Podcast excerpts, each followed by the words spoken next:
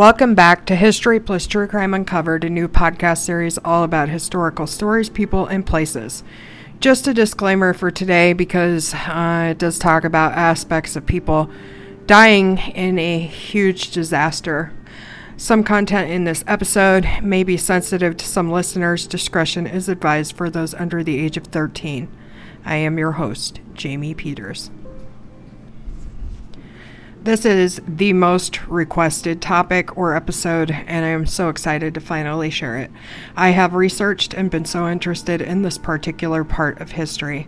This episode must be done in a series due to so much information to discuss. So let's start with part one. This is Titanic, the unsinkable ship of dreams part one of a series. The RMS Titanic was a British passenger and mail carrying ocean liner operated by the White Star Line that sank in the North Atlantic Ocean on April 15, 1912, as a result of striking an iceberg during her maiden voyage from Southampton, England to New York City in the United States. Of the estimated 2,224 passengers and crew aboard, about 1,500 of those died, making it the deadliest sinking of a single ship up to that time. The disaster drew public attention, spurred major changes in maritime safety regulations, and inspired many artistic works. The Titanic was the largest ship afloat at the time she entered service and the second of three Olympic class ocean liners built for the White Star Line. She was built by the Harland and Wolff Shipbuilding Company in Belfast. Thomas Andrews Jr., the chief naval architect of the shipyard, died in the disaster. Titanic was under the command of Captain Edward John Smith, who went down with the ship. The ocean liner carried some of the wealthiest people in the world, as well as hundreds of immigrants from the British Isles, Scandinavia, and elsewhere throughout Europe, who were seeking a new life in the United States and Canada. The first class accommodation was designed to be the pinnacle of comfort and luxury, with a gymnasium, swimming pool, smoking rooms, high class restaurants and cafes, a Turkish bath, and hundreds of opulent cabins. A high powered radio telegraph transmitter was available for sending passenger marconigrams and for the ship's operational use. Titanic had advanced safety features such as watertight compartments and remotely activated watertight doors, contributing to its reputation as unsinkable. She was equipped with 16 lifeboat davits, each capable of lowering three lifeboats, for a total of 48 boats. Despite this capacity of 48, the ship was only equipped with a total of 20. 14 were regular lifeboats, two were cutter lifeboats, and four were collapsible and proved difficult to launch while she was sinking.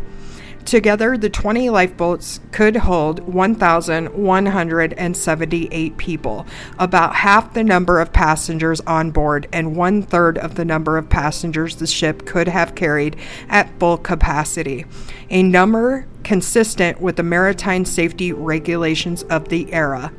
The British Board of Trade's regulations required 14 lifeboats for ship 10,000 tons. Titanic carried six more than required, allowing 338 extra people room in lifeboats. When the ship sank, the lifeboats that had been lowered were only filled up to an average of 60%. That's sad. The name Titanic derives from the Titans of Greek mythology, built in Belfast, Ireland, in what was then the United Kingdom of Great Britain and Ireland. RMS Titanic was the second of three Olympic class ocean liners. The lead vessel was the RMS Olympic, and the final ship in the class was the HMHS Britannic. They were by far the largest vessels of the British shipping company White Star Line's fleet, which comprised 29 steamers and tenders in 1912. The three ships had their genesis in a discussion in the mid 1907 between the White Star Line's chairman J. Bruce Ismay and the American financier J.P. Morgan, who controlled the White Star Line's parent corporation, the International Mercantile Marine Company. White Star faced an increasing challenge from its main rivals, Cunard Line, which, with the aid of the Royal Navy, had reached recently launched the twin sister ships, the Lusitania and the Mauretania, the fastest passenger si- ships in their service, and the German lines Hamburger America and Norddeutscher Lloyd.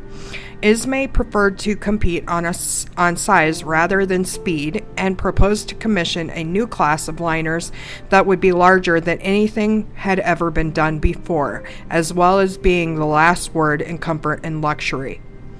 White Star sought an upgrade of its fleet primarily to respond to the introduction of the Cunard Giants, but also to considerably strengthen its position on the Southampton Cherbourg New York service that had been inaugurated inaugurated in 1907. The new ships would have suspicion sufficient speed to maintain a weekly service with only three ships instead of the original four.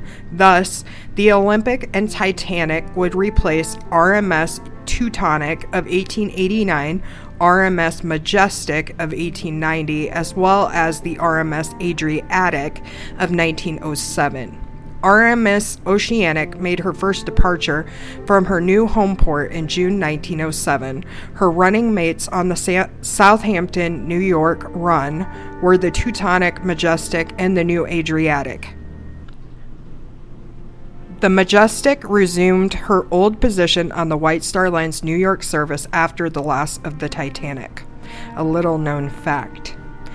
The ships were constructed by the Belfast shipbuilder Harland and Wolff, which had a long established relationship with the White Star Line dating back to 1867. Harland and Wolff were given a great deal of latitude in designing ships for the White Star Line.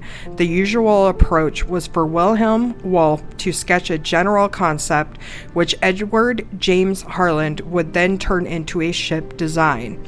Cost considerations were a relatively low priority. Harland and Wolff were op- authorized to spend what it needed to on the ships, plus a 5% profit margin.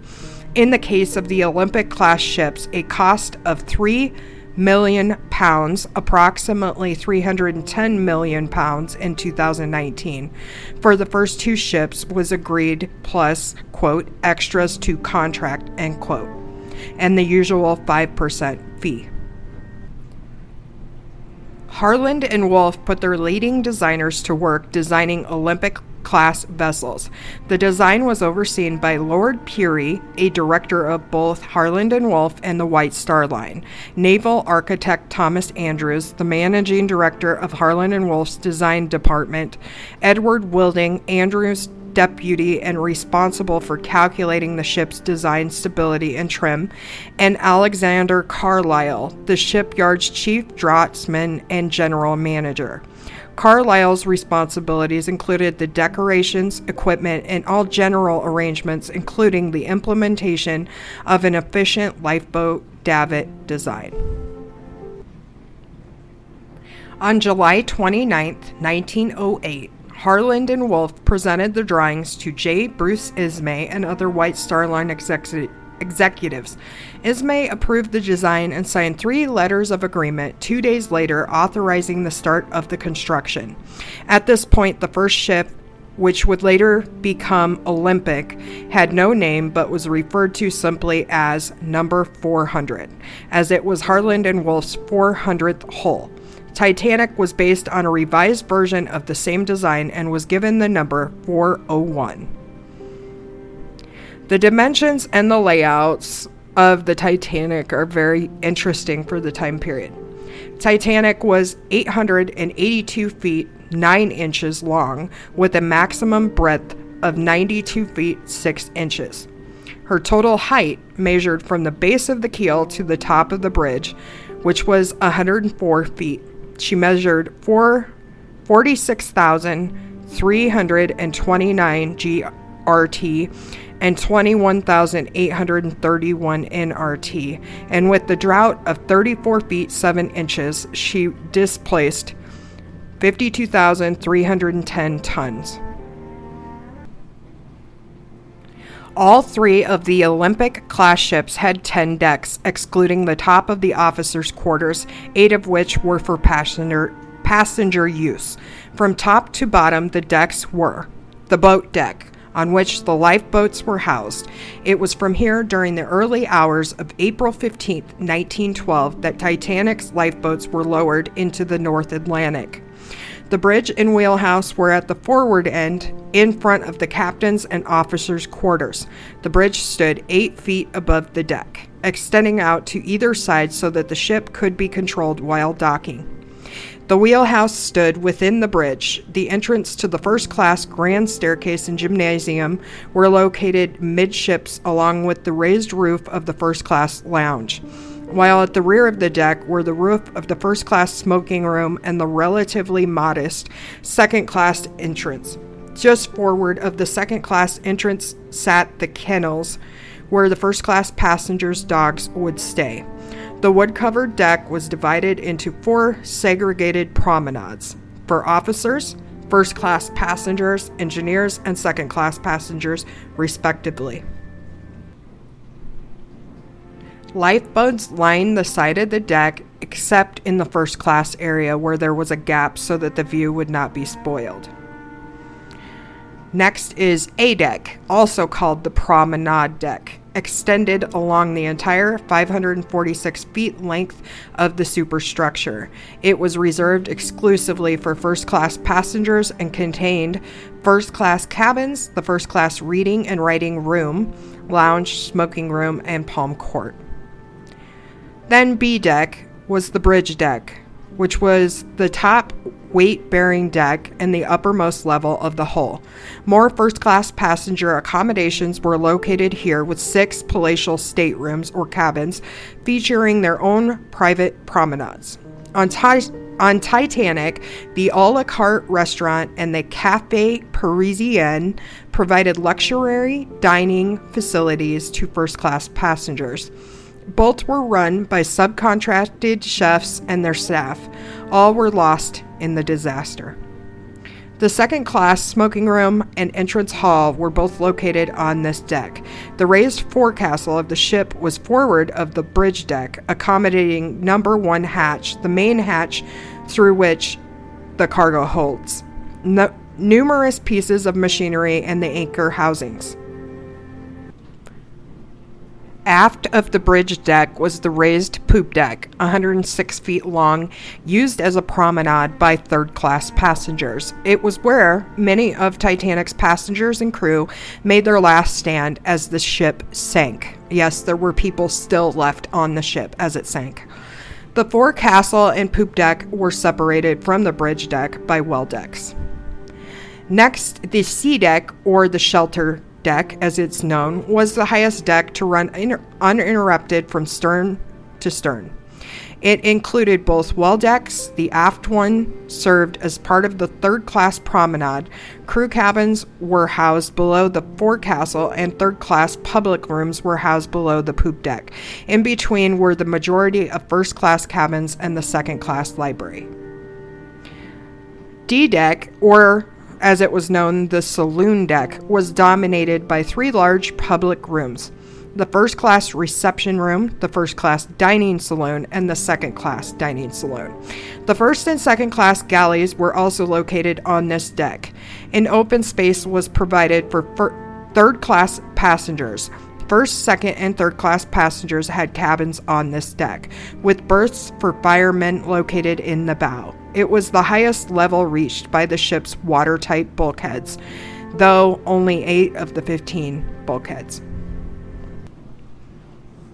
Also, as I'm going through the different aspects of the ship, you just have to know that this was a humongous ship. Just huge, even for the time period. Next is E deck, or the upper deck, which was predominantly used for the passenger accommodation for all three classes, plus berths for cooks, seamen, stewards, and trimmers. Along this length, its length ran a long passageway nicknamed the Scotland Road in reference to a famous street in Liverpool. Scotland Road was used by third class passengers and crew members. F deck or the middle deck was the last complete deck and mainly accommodated second and class third excuse me, accommodated second and third class passengers and several departments of the crew.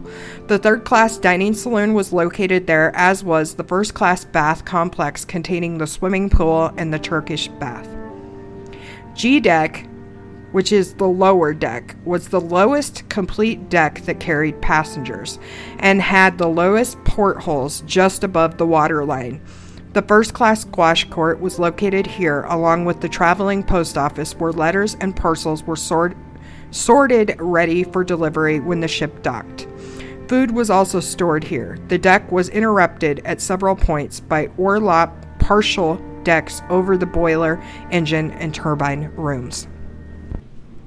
The orlop decks and the tank top below that were on the lowest level of the ship below the waterline. The orlop decks were used as cargo spaces, while the tank top, the inner bottom of the ship's hull, provided the platform on which the ship's boilers, engines, and turbines, plus electrical generators, were housed. This area of the ship was occupied by the engine and boiler rooms, areas which passengers would have been prohibited from seeing.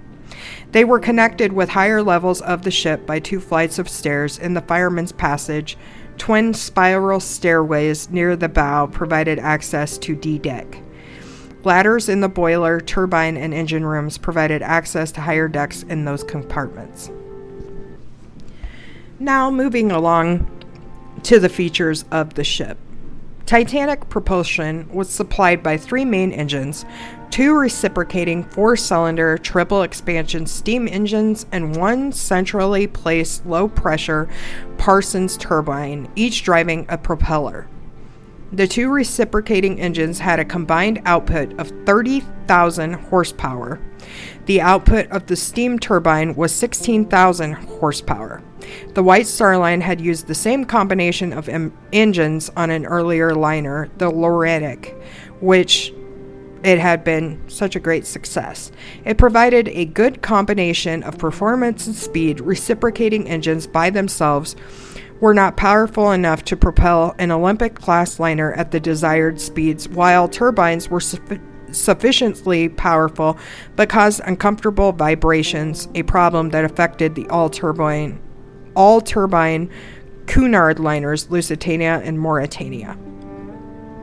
By combining reciprocating engines with a turbine, fuel usage could be reduced and motive power increased while using the same amount of steam. The two reciprocating engines were each 63 feet long and weighed 720 tons, with their bed plates contributing a further 195 tons.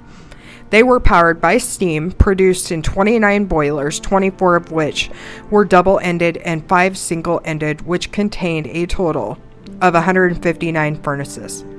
The boilers were 15 feet 9 inches in diameter and 20 feet long, each weighing 91.5 tons and capable of holding 48.5 tons of water. They were fueled by burning coal, 6,611 tons of which would be carried in Titanic's bunkers, with a further 1,092 tons in hold three. The furnaces required over 600 tons of coal a day to be shoveled into them by hand, requiring the services of 176 firemen working around the clock. Could you imagine? No sleep. 100 tons of ash a day had to be disposed of by ejecting it into the sea. The work was relentless, dirty, and dangerous, and although firemen were paid relatively well, there was a high suicide rate among those who worked in that capacity. Exhaust steam leaving the reciprocating engines was fed into the turbine, which was situated aft. From there, it passed into a surface condenser to increase the efficiency of the turbine and so that the steam could be condensed back into the water re- and reused. The engines were attached directly to long shafts which drove the propellers.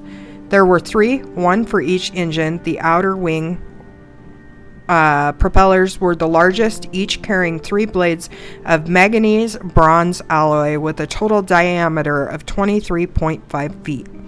The middle propeller was slightly smaller at 17 feet in diameter and could be stopped but not reversed. Titanic's electrical plant was capable of producing more power than an average city power station of the time.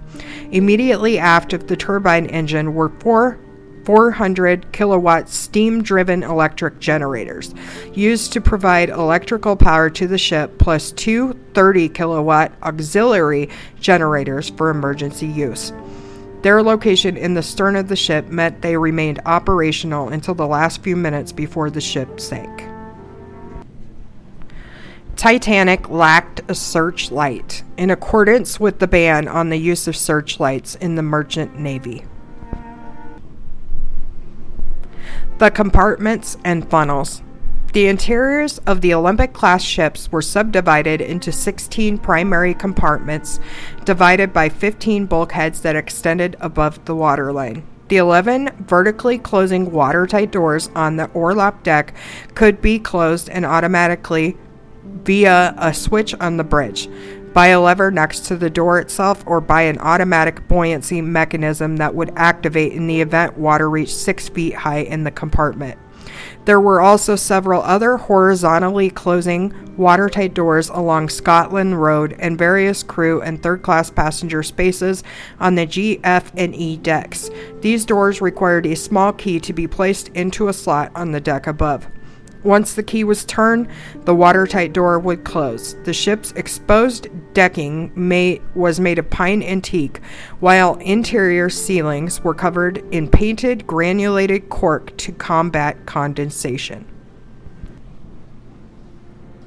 Standing above the decks were four funnels, each painted in the white star buff with black tops. Only three were actually functional, a little known fact most people don't know. Yes, it had four, but only three worked. The aftmost was a dummy installed for aesthetic purposes and providing ventilation to the kitchen as well as the first class, first and second class smoking rooms. Two masts, each 155 feet high, supported derricks for working cargo.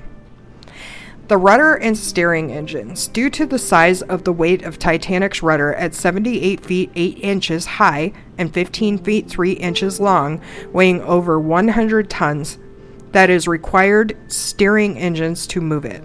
Two steam powered steering engines were installed, though only one was used at any one time, with the other one kept in reserve. They were connected to the short tiller through stiff springs to isolate the steering engines from any shocks in heavy seas or during the fast changes of direction. As a last resort, the tiller could be moved by ropes connected to two steam capstans the capstans were also used to raise and lower the ship's five anchors one port, one starboard, one in the central line, and two kedging anchors. The water, ventilation, and heating. The ship was equipped with her own waterworks, capable of heating and pumping water to all parts of the vessel via a complex network of pipes and valves. The main water supply was taken aboard while Titanic was in port, but in an emergency, the ship could also distill fresh water from seawater, though this was not a straightforward process as the distillation plant quickly became clogged by salt deposits. A network of insulated ducts conveyed warm air driven by electric fans around the ship, and first class cabins were fitted with additional electric heaters. Communication. Titanic's radio telegraph equipment, then known as wireless tele- telegraphy, was leased to the White Star Line by the Marconi International Marine Communication Company, which also supplied two of its employees, Jack Phillips and Harold Bride, as operators. The service maintained a 24 hour schedule primarily sending and receiving passenger telegrams, but also handling navigation messages, including weather reports and ice warnings. The radio room was located on the boat deck in the officers' quarters. A soundproofed silent room next to the operating room housed loud equipment including the transmitter and a motor generator used for producing alternating currents. The operator's living quarters were adjacent to the working office. The ship was equipped with the state of the art 5 kilowatt rotary spark gap transmitter with a wireless telegraph call sign MGY, and communication was in Morse code.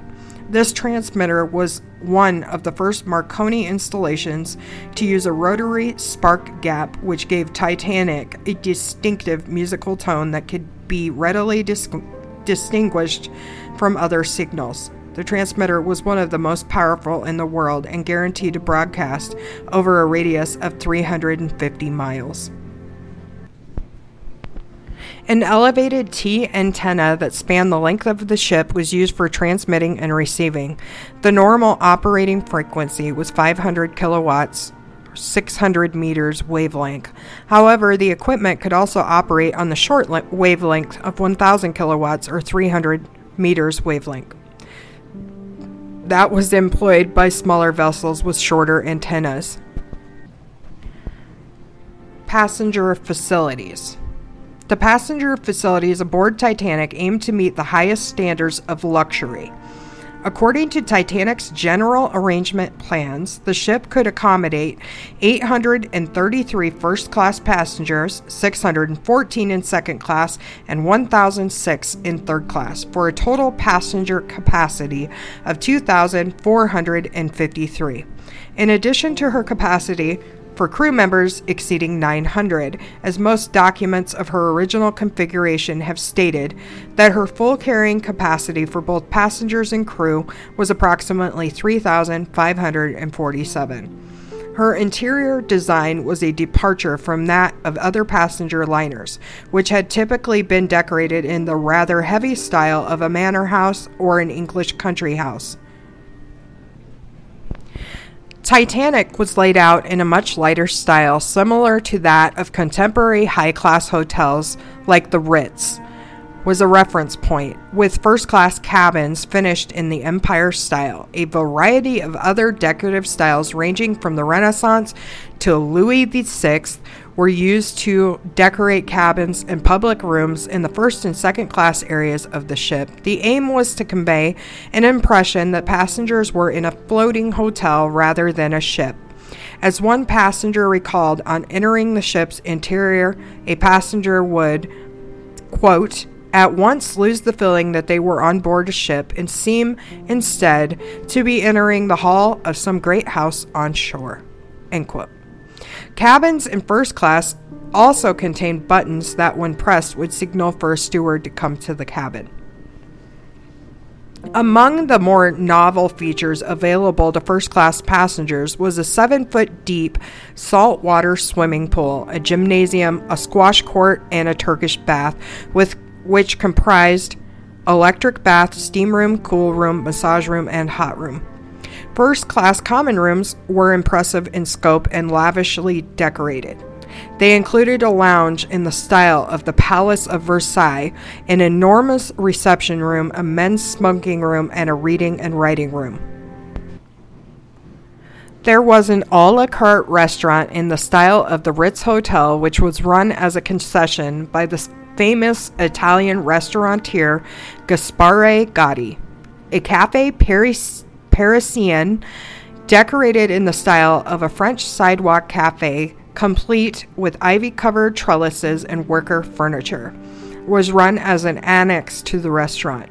For an extra cost, first class passengers could enjoy the finest French haute cuisine in the most luxurious of surroundings. There was also a veranda cafe where tea and light refreshments were, su- were served that offered grand views of the ocean. At 114 feet long by 92 feet wide, the dining saloon on D deck, designed by Charles Fitzroy Doll, was the largest room afloat and could seat almost 600 passengers at a time. Third class, commonly referred to as steerage, accommodations aboard Titanic were not as luxurious as the first and second class, but were better than on many other ships of the time. They reflected the improved standards with which the White Star Line had adopted for transatlantic immigration and lower class travel. On most other North Atlantic passenger ships at the time, third class accommodations consisted of little more than open dormitories in the forward end of vessels, in which hundreds of people were confined, often without adequate food or toilet facilities. The White Star Line had long since broken that mold. As seen aboard Titanic, all White Star Line passenger ships divided their third class accommodations into two sections, always at opposite ends of the vessel from one from one another. The established arrangement was that single men were quartered in the forward areas, while single women, married couples, and families were quartered aft. In addition, while other ships provided only open berth sleeping arrangements, White Star Line vessels provided their third class passengers with private, small, but comfortable cabins capable of accommodating two, four, six, eight, and ten passengers. Third class accommodations also included their own dining rooms, as well as public gathering areas, including adequate open deck space, which aboard Titanic c- comprised the poop deck at the stern, the forward and aft well decks, and a large open space on D deck, which could be used as a social hall. This was supplemented by the addition of a smoking room for men and a general room on C deck, which women could use for reading and writing. Although they were not as glamorous in design as spaces seen in upper class accommodations, they were still far above average for the period. Leisure facilities were provided for all three classes to pass the time, as well as making use of the indoor amenities such as the library, smoking rooms, and gymnasium. It was also customary for passengers to socialize on the open deck, promenading or relaxing in hired deck chairs or wooden benches. A passenger list was published before the sailing to inform the public which members of the great and good who were on board, and it was not uncommon for ambitious mothers to use the list to identify rich bachelors to whom they could introduce their marriageable daughters to during the voyage. One of Titanic's most distinctive features was her first class staircase, known as the Grand Staircase or Grand Stairway. Built of solid English oak with a sweeping curve, the staircase descended through seven decks of the ship, between the boat deck to E deck, before terminating in a simplified single flight on F deck. It was capped with a dome of wrought iron and glass that admitted natural light to the stairwell. Each landing off the staircase gave access to the ornate entrance halls paneled in the William and Mary style and lit by ormolu and crystal light fixtures. At the uppermost landing was a large carved wooden panel containing a clock with figures of honor and glory crowning time, flanking the clock face. The grand staircase was destroyed during the sinking and is now just a void in the ship, which modern explorers have used to access the lower decks. During the filming of James Cameron's Titanic in 1997, his replica of the Grand Staircase was ripped from its foundations by the force of the inrushing water on the set. It has been suggested that during the real event, the entire Grand Staircase was ejected upwards through the dome. Mail and cargo. Although Titanic was primarily a passenger liner, she also carried a substantial amount of cargo. Her designation as a Royal Mail Ship RMS indicated that she carried mail under contract with the Royal Mail and also for the United States Post Office Department for the storage of letters, parcels, and specie bullion, coins, and other valuables, 26,800 cubic feet of space in her holds was allocated. The Sea Post Office on G Deck was manned by five postal clerks, three Americans and two Britons, who worked 13 hours a day, seven days a week, sorting up to 60,000 items daily. The ship's passengers brought with them a huge amount of baggage. Another 19,455 cubic feet was taken up by first and second class baggage. In addition, there was a considerable quantity of regular cargo ranging from furniture to foodstuffs and a 1912 Renault Type CE Coupe de Ville motor car. Despite later myths, the cargo on Titanic's maiden voyage was fairly mundane. There was no gold, exotic minerals, or diamonds, and one of the more famous items lost in the shipwreck, a jeweled copy of the Rubaiyat of Omar Khayyam, was valued at only 405 pounds or 42,700 pounds today. According to the claims for compensation filed with Commissioner Gilchrist, following the conclusion of the Senate inquiry, the single most highly valued item of luggage or cargo was a large neoclassical oil oil painting entitled, um, now excuse my my French, La Cursine Aubin, I believe, by French artist Merry-Joseph Blondel. The painting's owner, first class passenger Moritz Hakan Bajorstrom Stefan. Okay, I probably butchered that. I'm sorry. really hard to pronounce name. Filed a claim for a hundred thousand, equivalent to 2,200,000 in 2022 in compensation for the loss of the artwork. Other intriguing items in the manifest included 12 cases of ostrich feathers, 76 cases of dragon's blood, and 16 cases of calabashes. Titanic was equipped with eight electric cranes, four electric winches, and three steam winches to lift cargo and baggage in and out of the holds. It is estimated that the ship used some 415 tons of coal whilst in Southampton, simply generating steam to operate the cargo winches and provide heat and light. Lifeboats. Like Olympic, Titanic carried a total of 20 lifeboats, 14 standard wooden Harland and Wolff lifeboats with a capacity of 65 people each, and four Engelhardt collapsible, wooden bottom collapsible canvas sides lifeboats identified as A to D with a capacity of 47 people each. In addition, she had two emergency cutters with a capacity of 40 people each.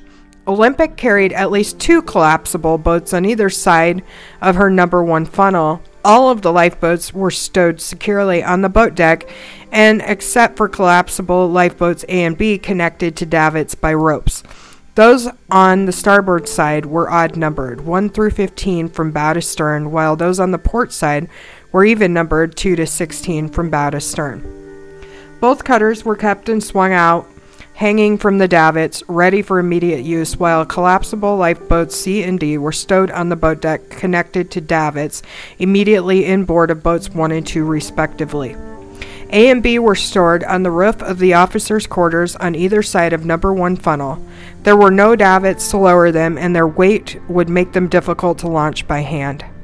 Each boat carried, among other things, food, water, blankets, and a spare lifebelt. Lifeline ropes on the boat's sides enabled them to save additional people from the water if necessary. Titanic had 16 sets of davits, each able to handle four lifeboats as Carlisle had planned. This gave Titanic the ability to carry up to 64 wooden lifeboats, which would have been enough for 4,000 people, considerably more than her actual capacity. However, the White Star Line decided that only 16 wooden boat lifeboats and four collapsibles would be carried, which could accommodate 1,178 people, only one third of Titanic's total capacity. At the time, the Board of Trade's regulations required British vessels over 10,000 tons to only carry 16 lifeboats with a capacity of 990 occupants. Therefore, the White Star Line actually provided more lifeboat accommodation than what was le- legally required. At the time, lifeboats were intended to ferry survivors from a sinking ship to a rescuing ship, not keep afloat the whole population or power them to shore. Had SS Californian responded to Titanic's distress calls, the lifeboats might have been able to ferry all passengers to safety, safety as previously planned. The building and preparing of the ship, construction, launch, and fitting out. The sheer size of the Olympic class vessels po- posed a major engineering challenge for Harland and Wolff. No shipbuilder had ever before attempted to construct vessels of this size. The ships were constructed on Queen's Island, now known as the Titanic Quarter, in Belfast Harbor.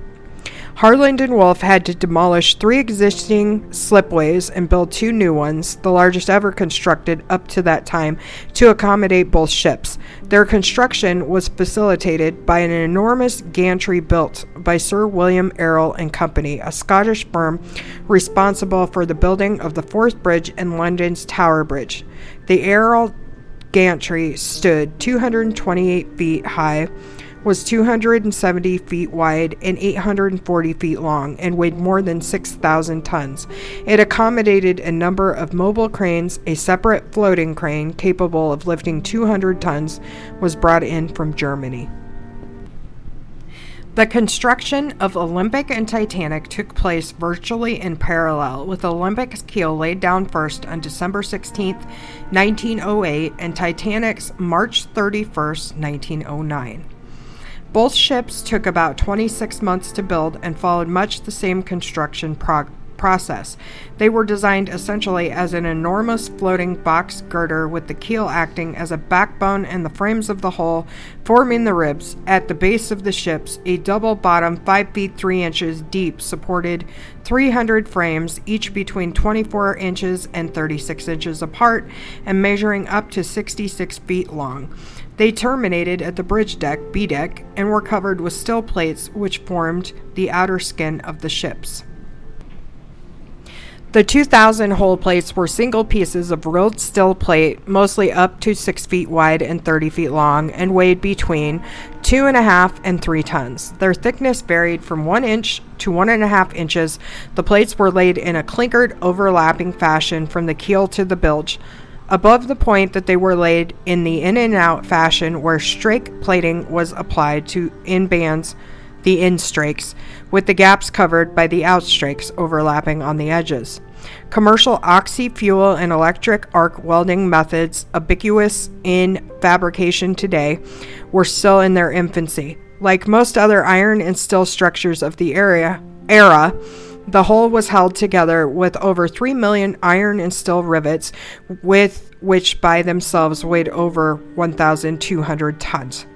They were fitted using hydraulic machines or were hammered in by hand. In the 1990s, some material scientists concluded that the steel plate used for the ship was subject to being essentially especially brittle when cold and that this brittleness exasperated the impact damage and hastened the sinking. It is believed by the standards of the time, the steel plate's quality was good, not faulty, but that it was inferior to what would be used for shipbuilding purposes in later decades, owing to advances in the metallurgy of steelmaking. As for the rivets, considerable emphasis has also been placed on their quality and strength. Among the last items to be fitted on Titanic before the ship's launch were her two side anchors and one center anchor. The anchors themselves were a challenge to make, with the center anchor being the largest ever forged by hand and weighing nearly 16 tons. 20 Clydesdale draught horses were needed to haul the center anchor by wagon from the Noah Hingley and Sons Ltd forge shop in Netherton near Dudley, United Kingdom, to the Dudley railway station two miles away. From there, it was shipped by rail to Fleetwood in Lancashire before being loaded aboard a ship and sent to Belfast. The work of constructing the ships was difficult and dangerous. For the 15,000 men who worked at Harland and Wolff at the time, safety precautions were rudimentary at best. A lot of work was carried out without equipment like hard hats or handguards on machinery. As a result, during Titanic's construction, 246 injuries were recorded, 28 of them severe, such as arms severed by machines or legs crushed under falling pieces of steel. Six people died on the ship herself while she was being constructed and fitted out, and another two died in the shipyard. Just before the launch, a worker was killed when a piece of wood fell on him also. Titanic was launched at 12:15 p.m. on May 31, 1911 in the presence of Lord Pirrie, J. Pierpont Morgan, J. Bruce Ismay, and 100,000 onlookers. 22 tons of soap and tallow were spread on the slipway to lubricate the ship's passage into the river Lagan. In keeping with the White Star Line's traditional policy, the ship was not formally named or christened with champagne. The ship was towed to a fitting out berth where, over the cur- course of the next year, her engines, funnels, and superstructure were installed and her interior was fitted out. Although Titanic was virtually identical to the class's lead ship, Olympic, a few changes were made to distinguish both ships. The most notable exterior difference was that the Titanic and the third vessel in class, Britannic, had a steel screen with sliding windows installed along the forward half of the A deck promenade. This was installed as a last minute change at the personal request of Bruce Ismay and was intended to provide additional shelter to first class passengers. Extensive changes were made to B deck on Titanic as the promenade space in this deck, which had proven unpopular on Olympic, was converted into additional first class cabins including two opulent parlor suites with their own private promenade spaces. The a la carte restaurant was also enlarged, and the Cafe Parisien, an entirely new feature, did, which did not exist on Olympic, was added. These changes made Titanic slightly heavier than her sister, and thus she could claim to be the largest ship afloat. The work took longer than expected due to design changes requested by Ismay and a temporary pause in work occasioned by the need to repair Olympic, which had been in a collision in September 1911. Had Titanic been finished earlier, she might have missed her collision with an iceberg. Titanic's sea trials began at 6 a.m. on Tuesday, April 2, 1912, just two days after her fitting out was finished and eight days before she was due to leave Southampton on her maiden voyage. The trials were delayed for a day due to bad weather, but by Monday morning it was clear and fair. Aboard were 78 stokers, greasers, and firemen, and 41 members of crew. No domestic staff appear to have been on board. Representatives of various companies traveled on Titanic's sea trials. Thomas Andrews and Edward Wilding of Harland and Wolff and Harold A. Sanderson of IMM, Bruce Ismay and Lord Pirrie were too ill to attend. Jack Phillips and Harold Bride served as radio operators and performed fine tuning of the Marconi equipment. Francis Carruthers, a surveyor from the Board of Trade, was also present to see that everything worked and that the ship was fit to carry passengers.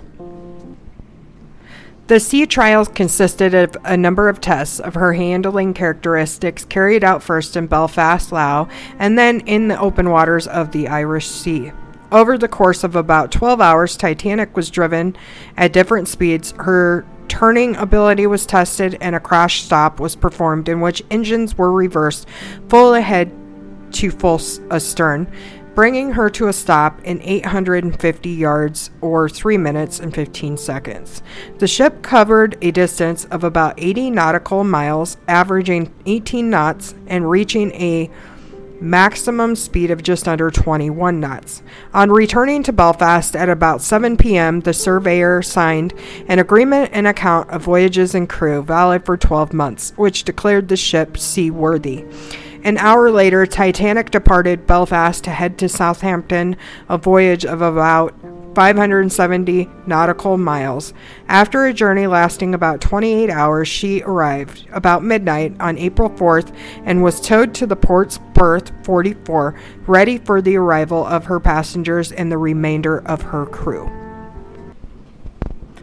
And this concludes the first part of Titanic, the unsinkable ship of dreams. Join me next episode for facts about her maiden voyage in April of 1912, as well as facts about her passengers that she carried, those who survived and those who did not, as well as the aftermath of after the Titanic sank. I will see you then. Thanks for joining me. As always, leave a review. Tell me um, how you're enjoying these episodes and leave me comments. Tell, um, give me future requests. This is how, um, partially, how I come up with future episodes, as this one was highly requested. See you soon.